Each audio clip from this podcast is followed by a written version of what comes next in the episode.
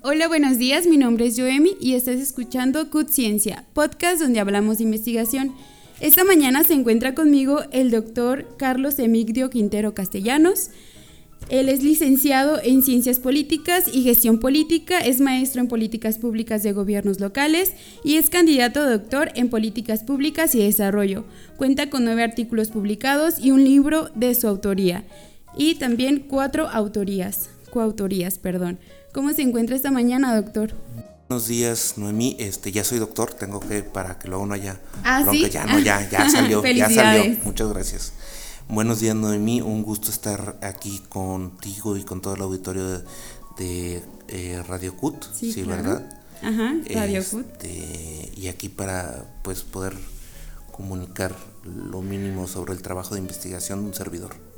Claro, eh, esta mañana vamos a estar hablando sobre su última publicación, que es sobre la desigualdad espacial en las regiones cañeras, eh, medición y análisis en la aplicación de conjuntos difusos. Sí. Aquí el doctor nos va a estar explicando sobre todo esto. Eh, pues antes que, antes de adentrarnos en el tema, quisiera que nos platicara un poco sobre lo que hace en el CUT, eh, a quién le da clases, la investigación y demás. Bueno, este, yo soy profesor en, en el Departamento de Economía y Ciencias Políticas, eh, que está dentro de la División de Ciencias Económicas, Empresa y Gobierno. Eh, tengo el el gusto de colaborar eh, como docente en la licenciatura de Administración de Negocios. En algún momento también con contaduría, lo di- impartí clases en contaduría pública, pero ahora es Administración de Negocios y Derecho. Ah, Este, Derecho. eh, imparto materias de gestión del desarrollo local, políticas públicas y teoría de las estructuras políticas y de gobierno. También soy docente en la maestría en gestión de gobiernos locales con y ahí este confundo estudiantes con teoría organizacional, que es un área de también de interés. Eh, soy acuario, ascendente en Júpiter, no sé qué más decir. Eh, está en investigación, ¿no? Eh, Sí, este, estoy en, en este momento, eh, hace, tengo una línea de, de investigación que es eh, gobernanza de regiones agroindustriales, Ajá. que es eh, decididamente un término, bueno, un- un- una línea eh, muy amplia, eh, relativamente ambigua, pero que en mi muy particular opinión eh, es lo suficientemente precisa y flexible como para yo integrar eh, distintos intereses eh, que tengo para comprender eh, la realidad y Claro. también este es lo, insisto, lo suficientemente eh, y también lo suficientemente acosta- acotada como para eh, que pueda tener diálogo con otras disciplinas. Claro. Por gobernanza entendemos estos procesos de toma de decisiones eh, soberanas y, y colectivo- colectivas y vinculantes, las cuales, recuperando a uno de los grandes autores, eh, Luis F. Aguilar Villanueva, Ajá. pues le dan sentido, la- da- le da un sentido a, a la, a la sociedad y al Estado, ¿no? Es pensar cómo es que se toman decisiones en red, aunque estas redes no sean necesariamente tan horizontales o tan abiertas o tan densas como nos gustaría. Lo digo de regiones eh, para pensar una delimitación eh, tanto espacial como histórica. Eh, y al decir eh, histórica es, eh, si yo pienso una región, la tengo que pensar en términos de qué lugar, en qué coordenadas, qué espacio ge- geográfico hay, qué población la habita, qué proyectos políticos, económicos, sociales hay, Claro. en qué, en qué lugar y en qué momento. Y por último, a- agroindustrial, porque eh, por, por muchas razones que podemos discutir, me interesa eh, el estudio de los sistemas agroindustriales como campo sustantivo.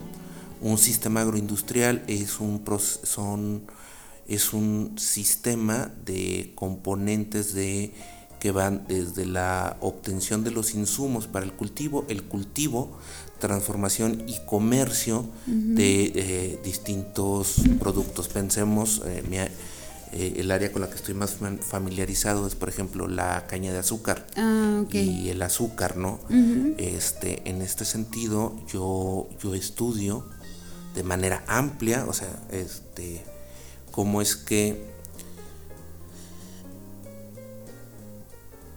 un sistema agroindustrial cañero ocurre, aparece, existe en un lugar determinado, cómo configura relaciones alrededor de él, de, sí, sí, y cómo es que eh, se da la política para darle un sentido a esto, eh, para darle un sentido a todo este sistema. Y y pues que este, esto se relaciona y tiene un impacto, por supuesto, en términos de eh, crecimiento, distribución del ingreso, bueno, distribución de la riqueza, este, en mi opinión creo que también en, democracia, y el artículo que tú mencionas, el de desigualdad en regiones cañeras, eh, desigualdad espacial, es un artículo que forma parte de este proyecto de investigación eh, que hice con el doctor Lucio Flores Payán, este, yo creo que uno de los expertos más eh, de los expertos más importantes que hay en México sobre lógica difusa. Este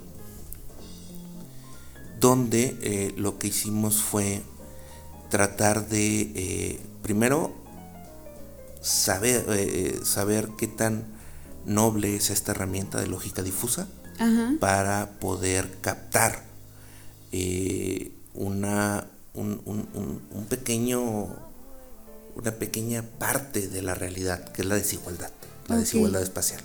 ¿sí? Eh, te digo, este trabajo se, queda en esto. Perdón, te interrumpí. No, está bien. bueno, este trabajo se inscribe dentro de esta línea de investigación. Eh, y bueno, te digo, primero queríamos ver cómo es que eh, la lógica difusa permite captar esta, una pequeña parte de lo que es esta de, la realidad, que es la desigualdad. Ok. A ver, poniéndonos en contexto a todos nuestros radioescuchas, ¿qué es eh, la lógica difusa? La lógica difusa, muy, una pregunta eh, muy, concreta y que tiene límites muy borrosos. Ok. la lógica difusa es un un desarrollo de análisis lógico-matemático que eh, tiene su base en la lógica booleana, creo que lo pronuncio bien, pero que se aleja de ella al reconocer que eh, la distinción entre conjuntos de objetos no es tan tajante como eh, se puede, no es tan tajante en la realidad como sí lo es en un libro de texto. Es decir, esto sé que es, mucho para, dicho en muy en relativamente pocas palabras. Voy a tratar de explicar. Ok. Nosotros eh, en, nuestra vida eh, pensamos por categorías. Una categoría, en última instancia, nos ayuda a decir qué es algo y qué no es algo. ¿Sí? Este, yo puedo, yo puedo tener la categoría vehículos. Sí. Y eh, cuando veo un pájaro, me doy cuenta que no es un vehículo. ¿Estamos de acuerdo? Claro. Ahí hay una dicotomía pues relativamente fácil y sensata, ¿no? Sí. Pero cuando ya entro y veo vehículos, puedo ver, por ejemplo, que un vehículo puede ser un helicóptero, un carro, una motocicleta, una bicicleta, ¿sí? El análisis eh,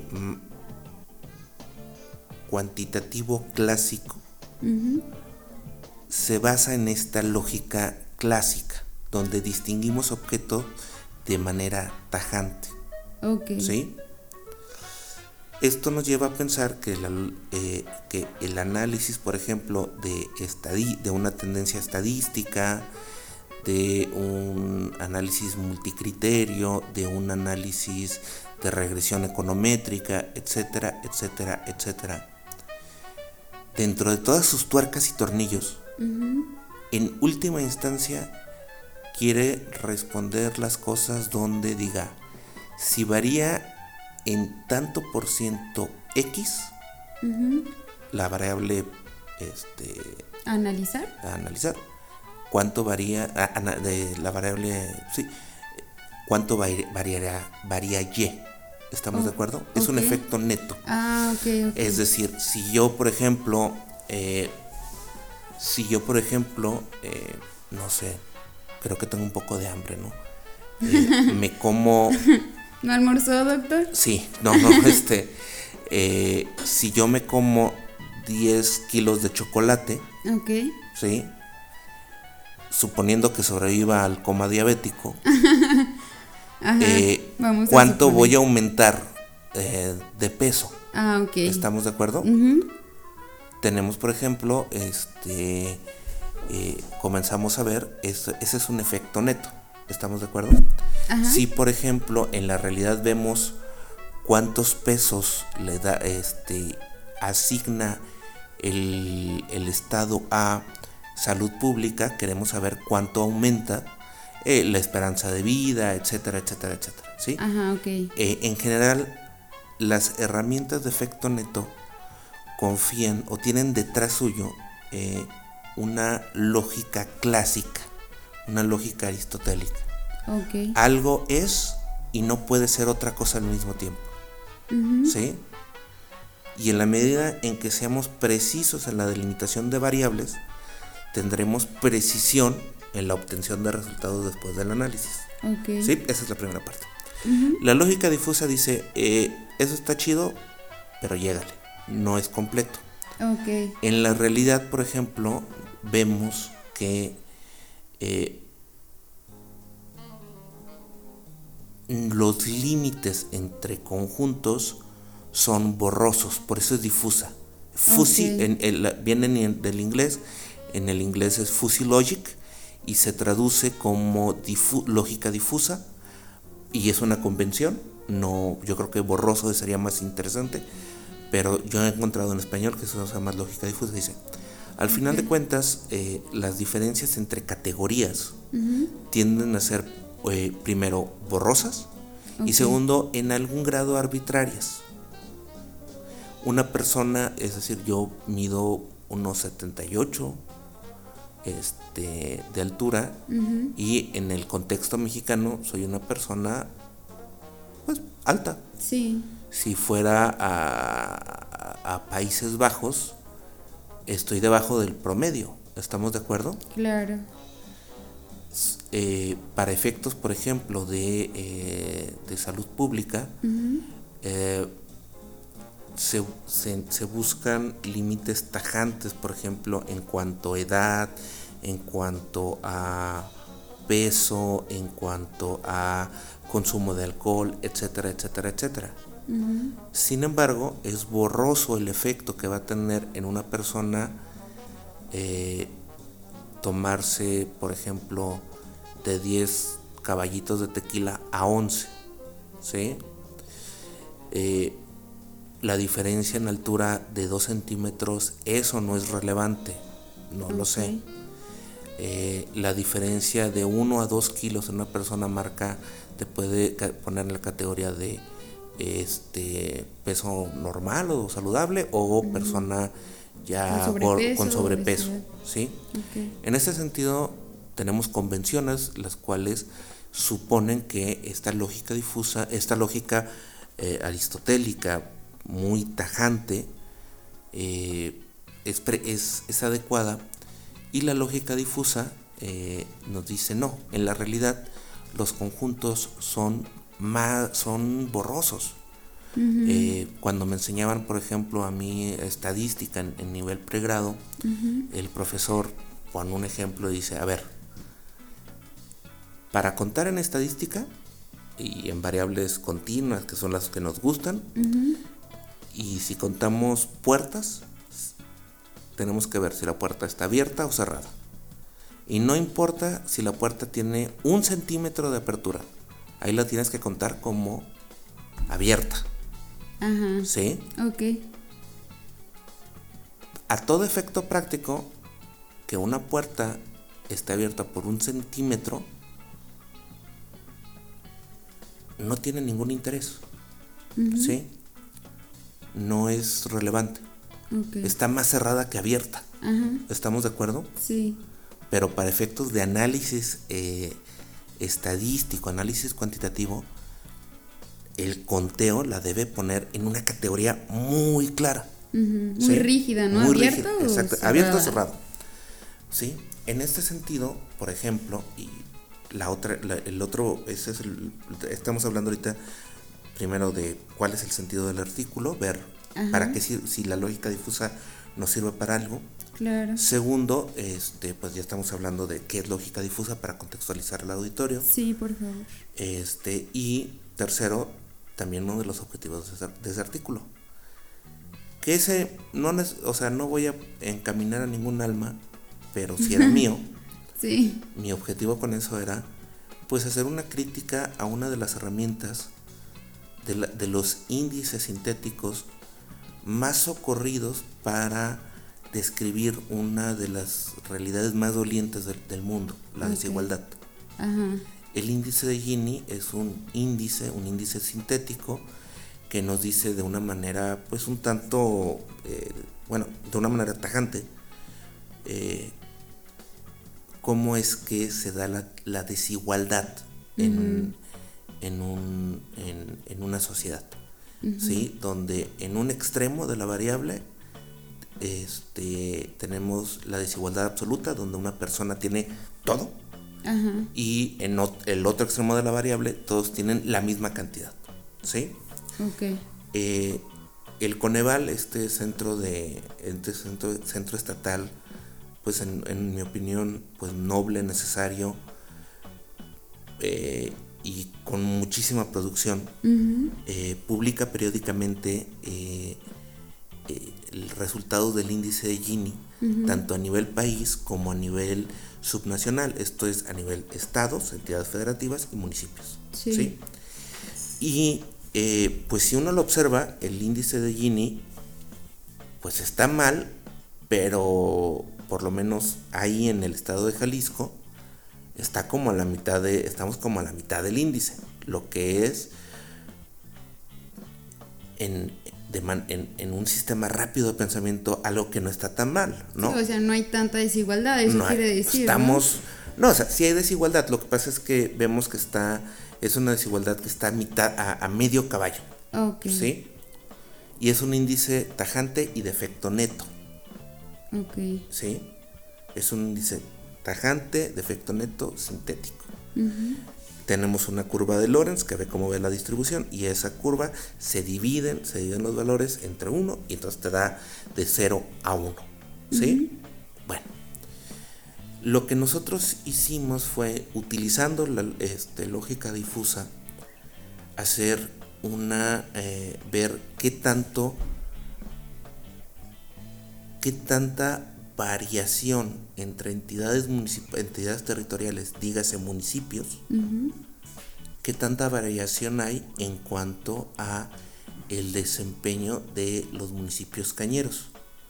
En este sentido, nosotros utilizamos eh, lógica difusa y análisis cualitativo comparado, ¿sí? Ok. donde eh, declaramos dos teorías, este, de inter- dos teorías generales que nos ayudan a explicar esto, dos teorías sustantivas que nos ayudan a explicar. Una es la, este, las te- lo que ahí llamamos teorías no regulacionistas y otras son las teorías regulacionistas. Sí, son teorías regulacionistas. Perdón, perdón.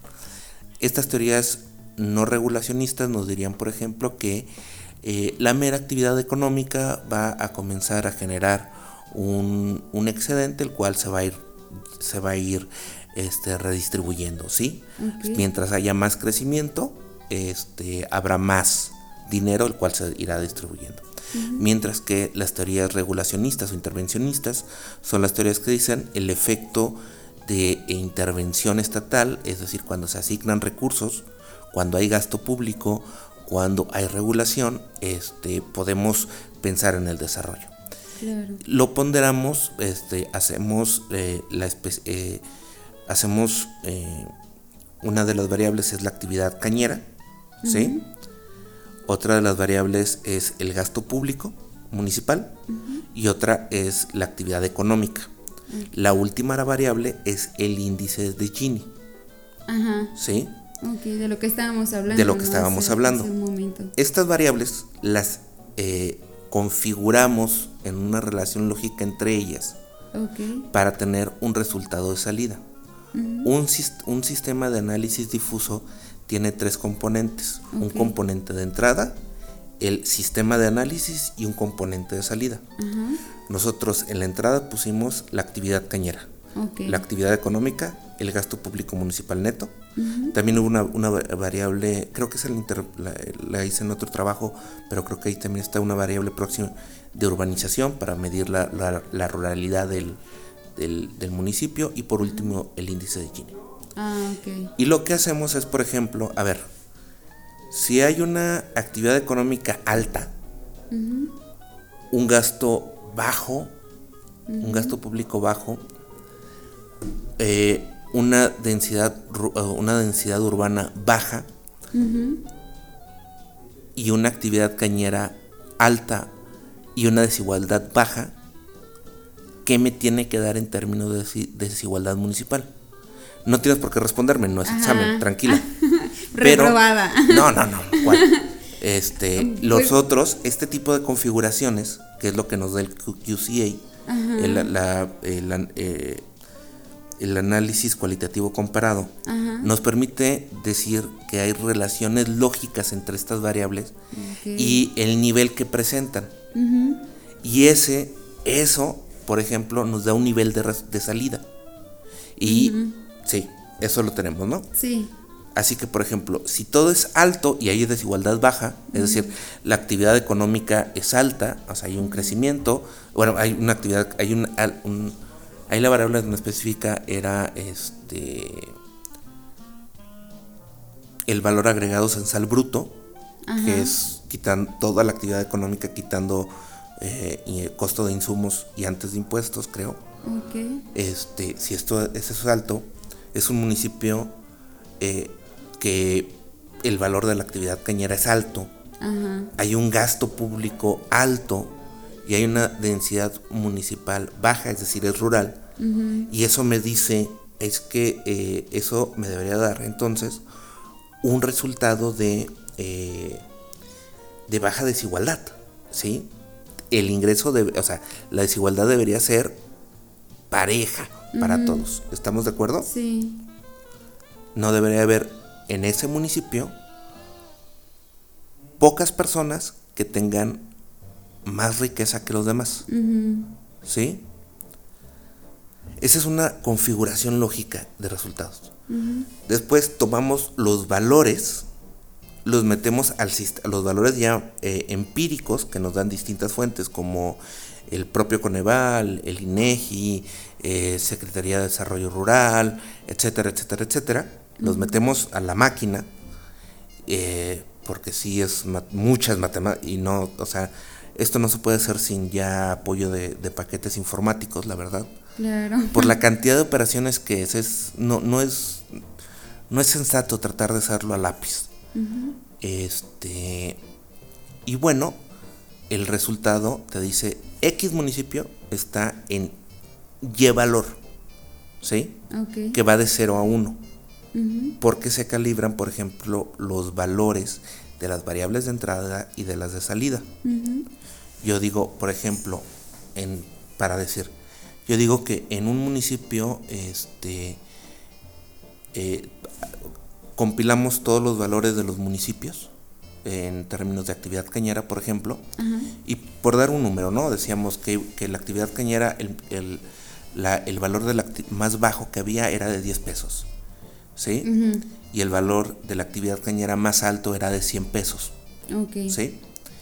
Y decíamos, para nosotros el rango, y aquí ya comienza lo difuso, va debajo de va- valor de la actividad cañera baja, va de 10 pesos a, por decirte algo, este, a 40 pesos. ¿Sí? El valor de la actividad cañera media, por decirte algo, va de 20 pesos a ¿qué te gusta? 25, 30. 60 pesos, Ah, ok. ¿sí? Luego vemos el valor de la actividad cañera media alta va de 50 pesos a 100, Mm, ¿sí? Vemos entonces que las categorías de bajo, medio bajo, medio alto y alto son categorías que se traslapan entre sí, ¿sí? Sí. Cuando ya metemos los datos el, el, eh, eh, al sistema de, de- de inferencia difusa, cuando dos municipios, por ejemplo, es- tienen una actividad cañera que va uno eh, está en 15 y el otro en 25, los pone en un área que no es tajante, ¿sí? Y permite entonces explotar esta información que de fondo es difus- difusa, para eh, tener mayor, una mayor comprensión de la realidad. ¿Cuál es uno de los resultados que tuvo, que tuvo ese artículo en específico?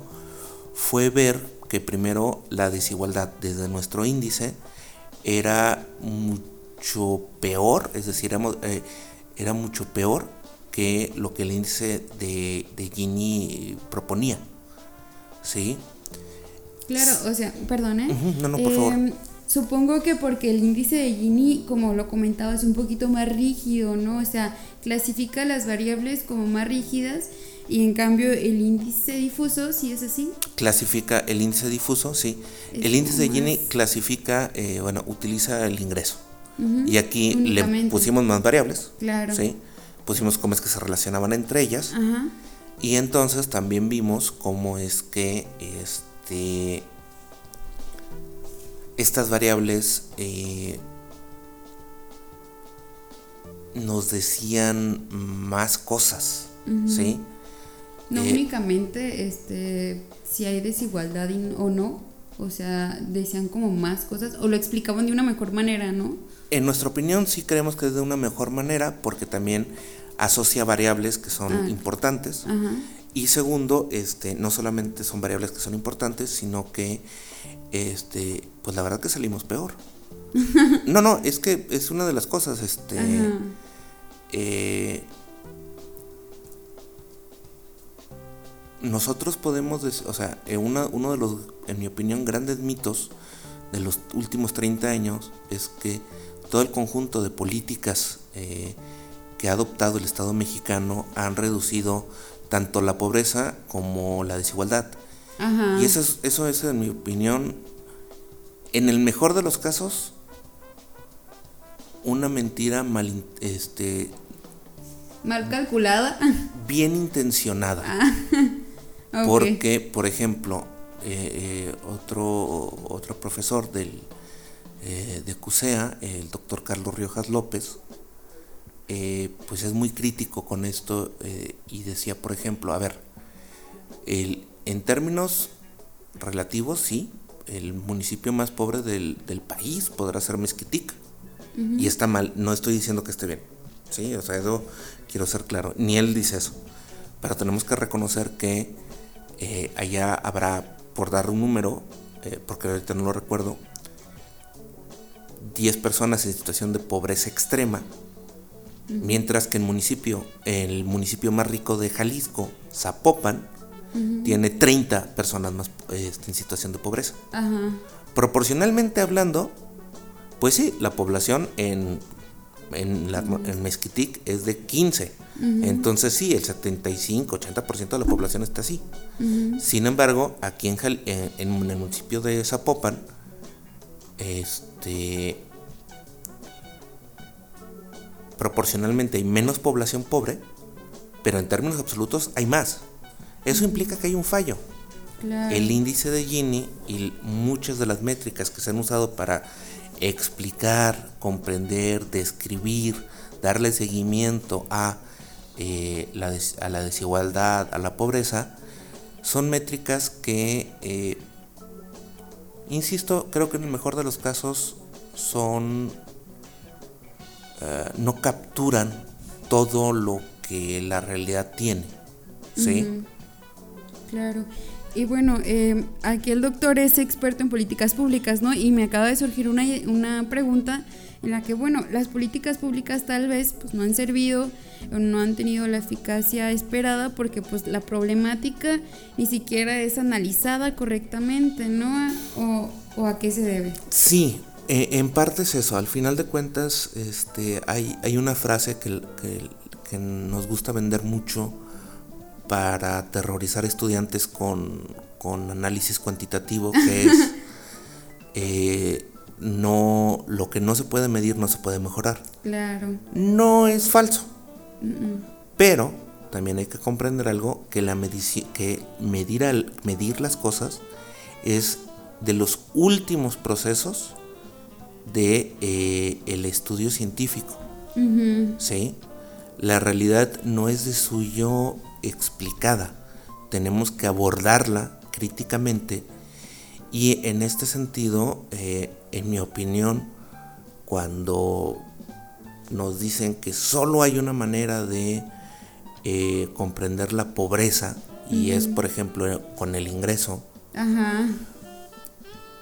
pues dejamos fuera a muchas cosas, ¿sí? claro. Muchas variables. Muchas variables. Muchos factores que pueden incidir en, la pobreza. En la pobreza o en la desigualdad. ¿Sí? Este, y e, eso por una parte, ¿no? Y por otra parte, también hay, este, no sé cómo decirlo sin que sea tan agresivo eh, o tan, eh, sin ser majadero. No quiero ser majadero, es que no es.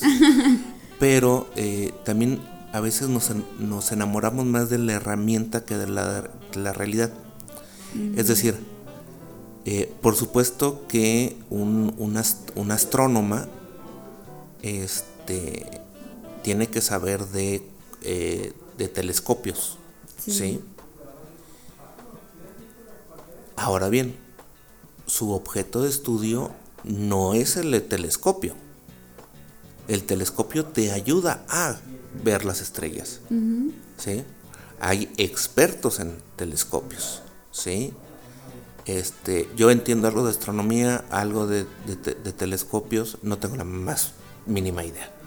Pero creo que es una analogía importante. Sí, claro. Aquí eh, lo que yo creo es que, o, lo que yo he observado, es que comenzamos a, a tratar de ser tan técnicamente puros, eh, técnicamente en términos del uso de, técnicas, de análisis, eh, que la realidad en, toda su borrosidad, en toda su, incertidumbre, ambigüedad y, contradicción, se nos escapa. ¿sí? en este sentido, este, queremos que, eh, que el modelo de análisis que yo utilicé donde encuentro eh, cómo usar este eh, los conjuntos de Mandelbrot para explicar una eh, trayectoria no estocástica de, crecimiento funcione. Y ¿quién demonios entendió lo que acabo de decir? Es, es un sinsentido, ¿no? es, es un oximorón, o sea, no es... Dije lo primero que se me ocurrió, pero nos llama la atención. Y nos llama la atención el refinamiento de las técnicas, el, responder que yo puedo eh, resolver problemas de, economía, de, matemáticas muy sofisticados, y dejamos de lado la realidad. La lógica difusa está entre estos dos puntos, donde es una herramienta eh, cognoscitiva y metodológicamente solvente y a su vez permite la incorporación de eh, lo caótico de la realidad, lo no necesariamente lineal de la realidad. Sí. Y más interesante porque, eh, bueno, la, investigación cualitativa pues se encarga ¿no? de investigar fenómenos más a fondo. Eh, y, bueno, la, la, investigación cuantitativa es más expresar, ¿no? De a partir de una muestra, pues explicar toda la realidad. Toda la tendencia. Ajá, entonces creo que en este lado es como una combinación de ambas, ¿no? Y la investigación cualitativa, pues lastimosamente, pues no se, no se hace tanto porque es más tardada, porque es más costosa y demás. Y bueno, por eso siempre se, se opta por la investigación cuantitativa, que es un poquito más pues, rápida em, en cuestiones a que vas y haces una encuesta y demás. Oh, es de gabinete. O ya te, van te dan los datos, los metes al, al, al paquete de informático para no tener que pagar ahorita en la grabación derechos de, de, y decir SPSS o en MATLAB. Luego, para que no nos cobren, este pues baja los datos del INEGI y los procesas y, y hay, y hay cosas que funcionan, ¿eh? O sea, no estoy, o sea, eh, también, también hay que, eh, y estaría un poco en, no en desacuerdo contigo, pero eh, creo que decir que una u otra u otra tradición de investigación es mejor no. es mejor no tampoco no. no porque hay cosas que son importantes hay cosas o sea sí hay por o sea por ejemplo eh, yo creo que el, el, el, fenómeno que está eh, en este momento eh, definiendo a toda la realidad es la pandemia de la COVID-19 y pues pecaría de, imbécil si yo dijera que eh, no se utilizaron herramientas estrictamente cuantitativas para eh, el desarrollo de las, de las vacunas, ¿no? Y medir su, su, su efectividad. Claro. Hay parcelas de la, hay partes de la realidad que requieren ese tratamiento. el, el, problema aquí es, y es el que, lo que yo critico del, del Gini y de muchas de las cosas que se hacen ahorita, es que dicen, no, solamente si es estrictamente cuantitativo, será válido. No necesariamente. Y no necesariamente en esa subtradición de análisis cuantitativo. ¿Sí?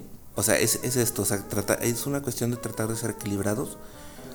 Luego, los resultados aquí, por ejemplo, pues son desalentadores para tirios y troyanos, porque el trabajo demuestra, y creo que demuestra, que la desigualdad eh, es peor de lo que esperábamos. A ver, platíquenos un poco sobre eso, sobre los resultados de su, su artículo. Mira, déjate del artículo. El artículo se refiere a un año en específico, el 2008. Eh, en un trabajo de investigación, en mi trabajo de investigación doctoral, yo hice, afiné este propio índice, este, afiné el índice y lo utilicé para todos los municipios, tanto cañeros como no cañeros, diferenciando la variable cañera, por supuesto, no contabilizándola, para cuatro periodos de estudio el 2000, 2005, 2010, 2015. Y lo que observamos es que del 2000 al 2015 los municipios cañeros empeoran en Jalisco, empeoran en cada periodo del, análisis su situación en términos de desigualdad. Los municipios no cañeros están en una situación peor de desigualdad que los cañeros. ¿Sí? Ok. Tienden a tener una tendencia un poco, eh, una tendencia, tienden a recuperarse, pero no se recuperan al nivel de lo que pierden los municipios cañeros. Es decir, del 2000, en el 2000, al del 2000 al 2015, los municipios cañeros se vuelven más desiguales. ¿Se vuelven más desiguales? Más desiguales. Y en el 2000, los municipios no cañeros son más desiguales que los cañeros. Ajá. O sea, los ricos se vuelven más ricos, los pobres más pobres. Ajá, sí. Y los municipios este, no cañeros terminan siendo un poquititito menos desiguales, pero no llegan al, nivel de desigualdad de los municipios eh, cañeros. Okay. Así que estamos en el peor de los dos mundos Y la tendencia fue que las políticas eh, eh, y el, gasto y lo que se ha hecho, pues sí tiene una correlación con esto. si, hay una, si hay una relación con de eso. mitigar la No, no. desigualdad o no? La aumentan. ¿La aumentan? En mi opinión la aumentan. O la evidencia que yo tengo es que la aumentó. La configuración de gasto a nivel municipal, de densidad, de actividad económica y lo que nos muestra el índice de Gini hace que estén- veamos que todos los municipios están peor. Tienden a estar, en, o, o si no necesariamente peor, los, los no cañeros, Ajá. sí están mal. Mientras que el promedio de- de- del índice de Gini para Jalisco está alrededor del punto 5, o sea, como, a me- insisto, a medio caballo. Sí, porque Acá- él dice que se mide con uno, ¿no? Sí, el promedio del índice de, de difuso de desigualdad eh, municipal, el promedio está en punto 17, siendo uno lo mejor y cero lo peor. Así que estamos mal. Ajá, O sea, es una cosa terrible. claro. ¿Ya qué cree que se debe? O sea, que a pesar de los años, pues no, no aumente eh, pues la, la igualdad, ¿no? En, en, el, en el Estado. Me parece que eh, los eh, la matriz explicativa de las eh, de las políticas públicas ha sido errónea al generar diagnósticos y proponer salidas. En este sentido, los procesos de desregulación, de privatización, de políticas sociales focalizadas, de este apoyo selectivo a productores, etcétera, etcétera, etcétera, han llevado a que sí, sí haya crecimiento, porque lo hay, pero que no haya este, equidad. Ok. ¿sí? Si logramos, por ejemplo, o sea, hacer el pastel más grande, en términos más generales y sale. Pero O sea, dar más dinero, dar más recursos. Hemos logrado que el Producto Interno Bruto del país sea más grande, Ok. ¿sí? Pero el cómo distribuimos este Producto Interno Bruto está peor que antes, ok. ¿sí? Voy a hacer una especulación y a usted me corrige si, si no cree que sea verdad, ¿no? Em, o sea, las políticas públicas eh, creo que no se les da un correcto seguimiento, pues están dirigidas a mitigar la desigualdad, pero bueno, entra un nuevo gobierno y cambia completamente todo y no se le da un propio seguimiento a lo que, bueno, a la- larga puede causar que que en fin el objetivo de, de la política pública no se cumpla pues porque no existe un debido seguimiento. Entonces no sé si esto esté relacionado también que no esté eh, no haya una correcta evaluación o análisis de la problemática para poderlo mitigar correctamente. E- En parte sí y en parte no necesariamente. Tenemos que, que reconocer, cuando digo, por ejemplo, la matriz eh, explicativa de las políticas desde los últimos 30, 40 años, este, ha sido este modelo, se ha sustentado en el modelo de análisis económico neoclásico, donde tratamos de encontrar equilibrios, ¿sí? Y tratar de corregir fallas de mercado y fallas de gobierno. Tratamos entonces de hacer que los agentes, y solamente concibiéndolos como agentes económicos, este, puedan participar de procesos productivos y de intercambio que les lleve a situaciones de, de estar bien. ¿sí? Es este modelo que conocemos como el modelo neoliberal, donde lo que decimos que la intervención estatal, en el mejor de los casos, es un mal necesario. ¿Sí? En el mejor de los casos. Necesitamos policía y justicia y, y- se acabó. Y mientras menos gobierno, mejor. ¿Sale? Sí. Eso es lo que nos ha dado la explicación de muchos de estos proyectos. La una de las políticas de los programas eh, más exitosos de los últimos 25 años es lo que en su momento fue Pronasol, después Progresa, Solidaridad, Oportunidades Y ahorita creo que ya lo cerraron, se, llaman becas, se llamaban becas Benito Juárez, ya no sé qué les pasó. ¿sí? Este programa era el programa estrella de eh, la, cartera de desarrollo social.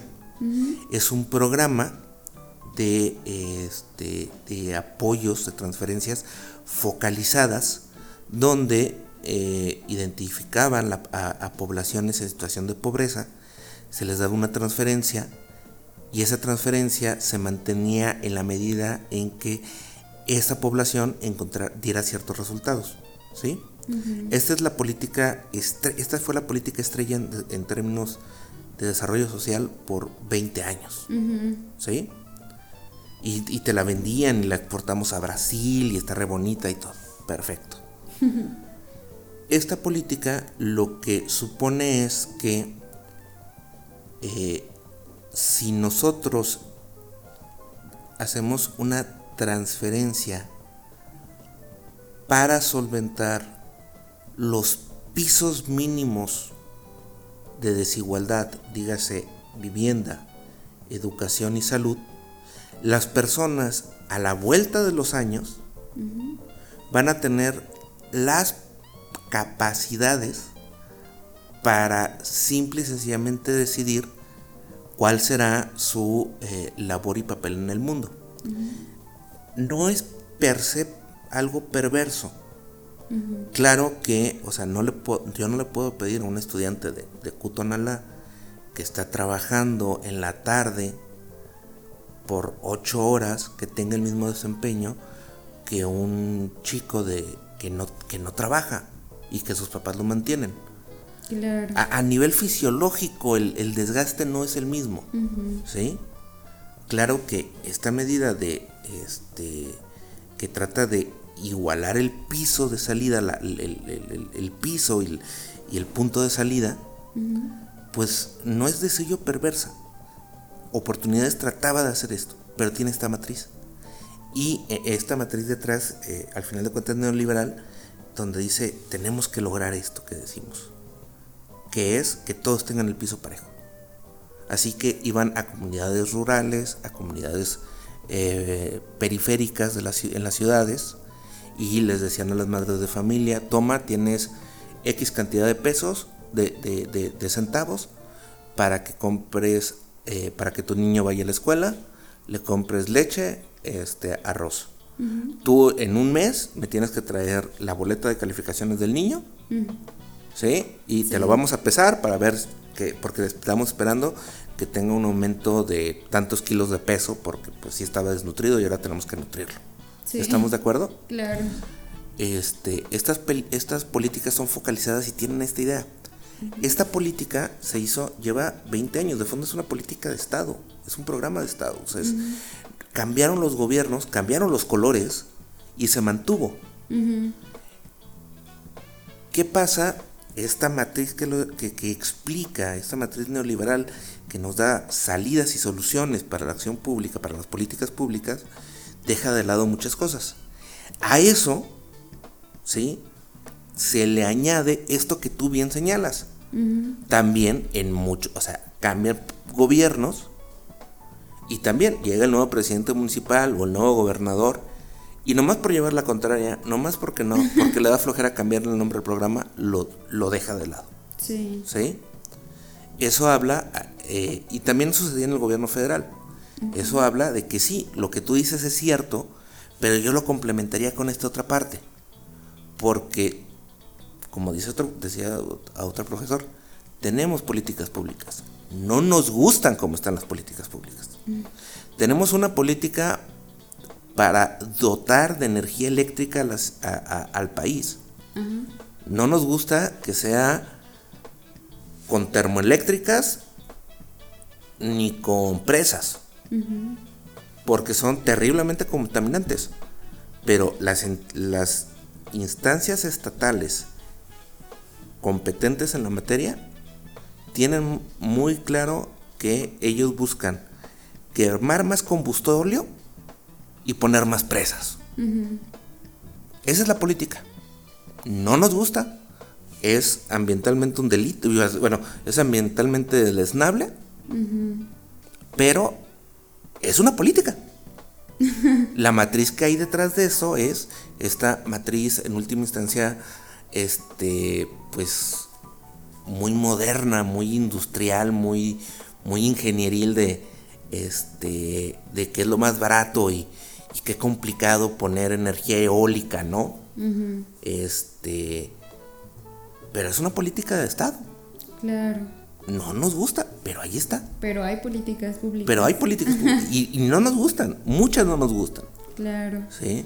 Mm, doctor, para comenzar a finalizar ya este, este espacio, quisiera que pues, nos compartiera un poquito sobre, o sea, usted que es eh, experto en políticas públicas en relación a su artículo, o sea, ¿qué propondría usted para mitigar la, la desigualdad en, en, Jalisco, ¿no? Que pues soy de la fiel idea que pues cada estado, cada lugar pues necesita intervenciones adaptadas a, a la cultura del lugar, ¿no? A, a adaptadas la, al sí, lugar. Sí.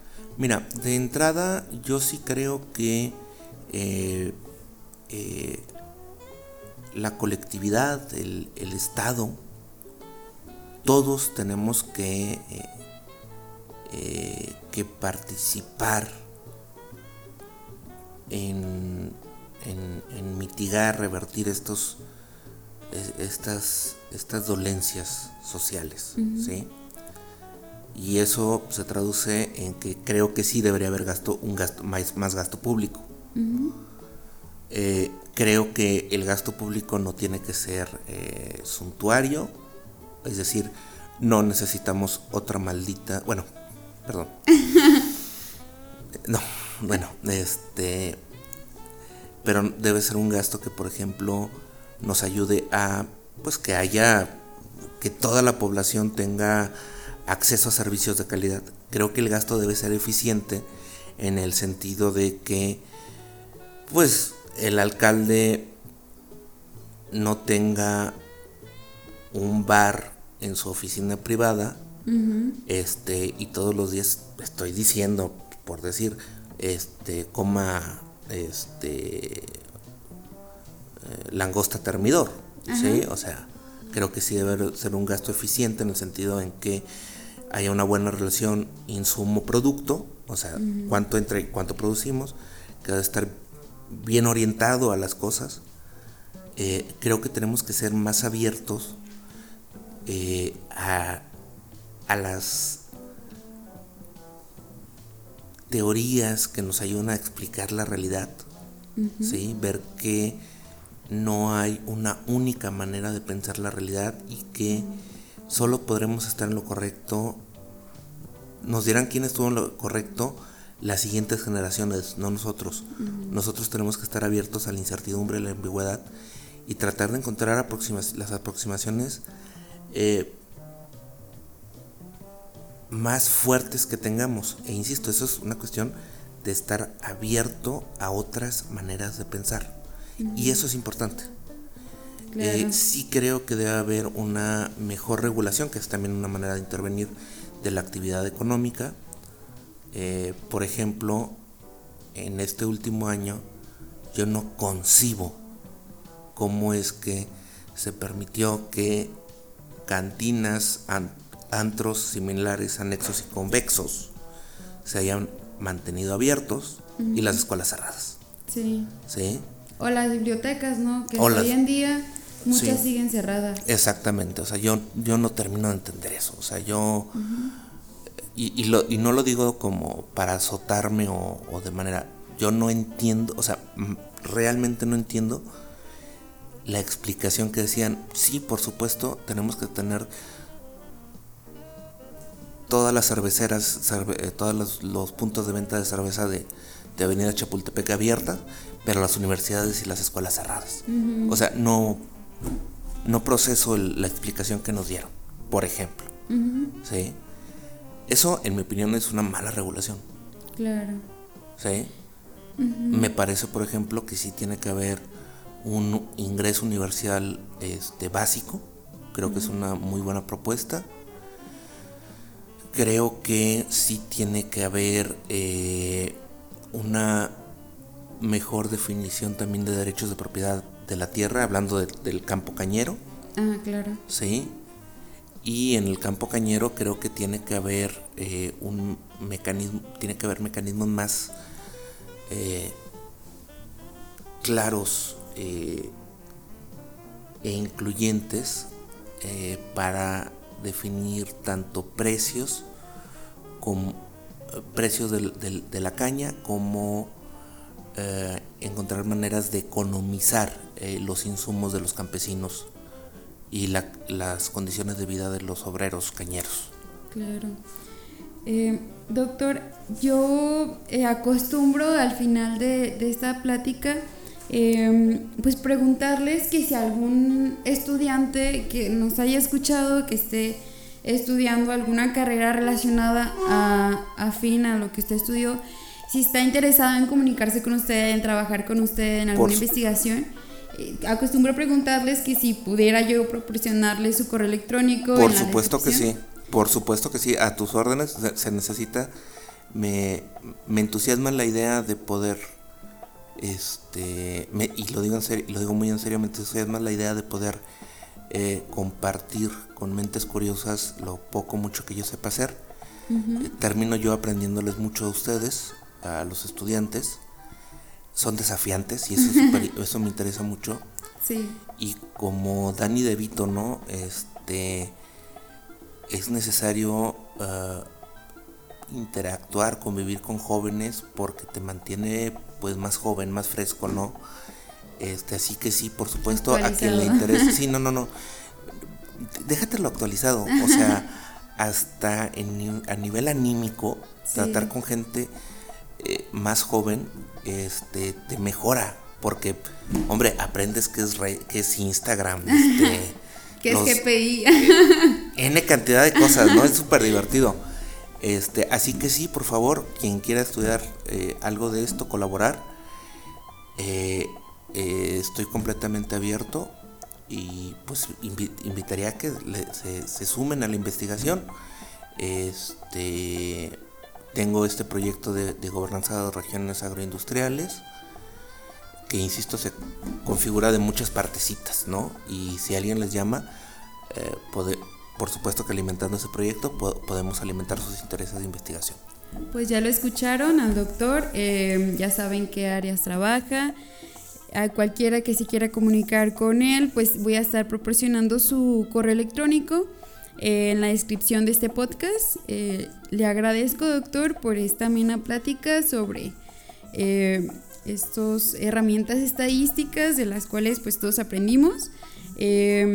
Sobre las políticas públicas, muchas gracias por su reflexión y pues no sé si guste agregar algo, doctor. No, yo agradecerte a ti, a, a la coordinación de investigación, y al centro, al centro universitario por la oportunidad de compartir en este medio lo, lo que hago, mi trabajo, que, que pues al final de cuentas es, es, lo que me apasiona, es lo que me hace feliz. A mí, a mí me encanta que me paguen por, por aprender, porque de fondo la universidad me paga por eso. Y es el mejor trabajo que tengo. Y, y me emociona mucho, me gusta mucho que, que, nos den esta oportunidad para tratar de ser de, de, comunicar lo que hacemos, ¿no? Claro. Este, y pues muchas gracias. No, gracias a usted. Ya se nos pasó el tiempo súper rápido. Fue muy amena, muy amena la plática. Bueno, a todos nuestros radioescuchas, esto es CUT Ciencia, eh, podcast donde hablamos de investigación. Mi nombre es Joemi. Muchas gracias por escucharnos. Hasta luego, nos vemos el siguiente miércoles.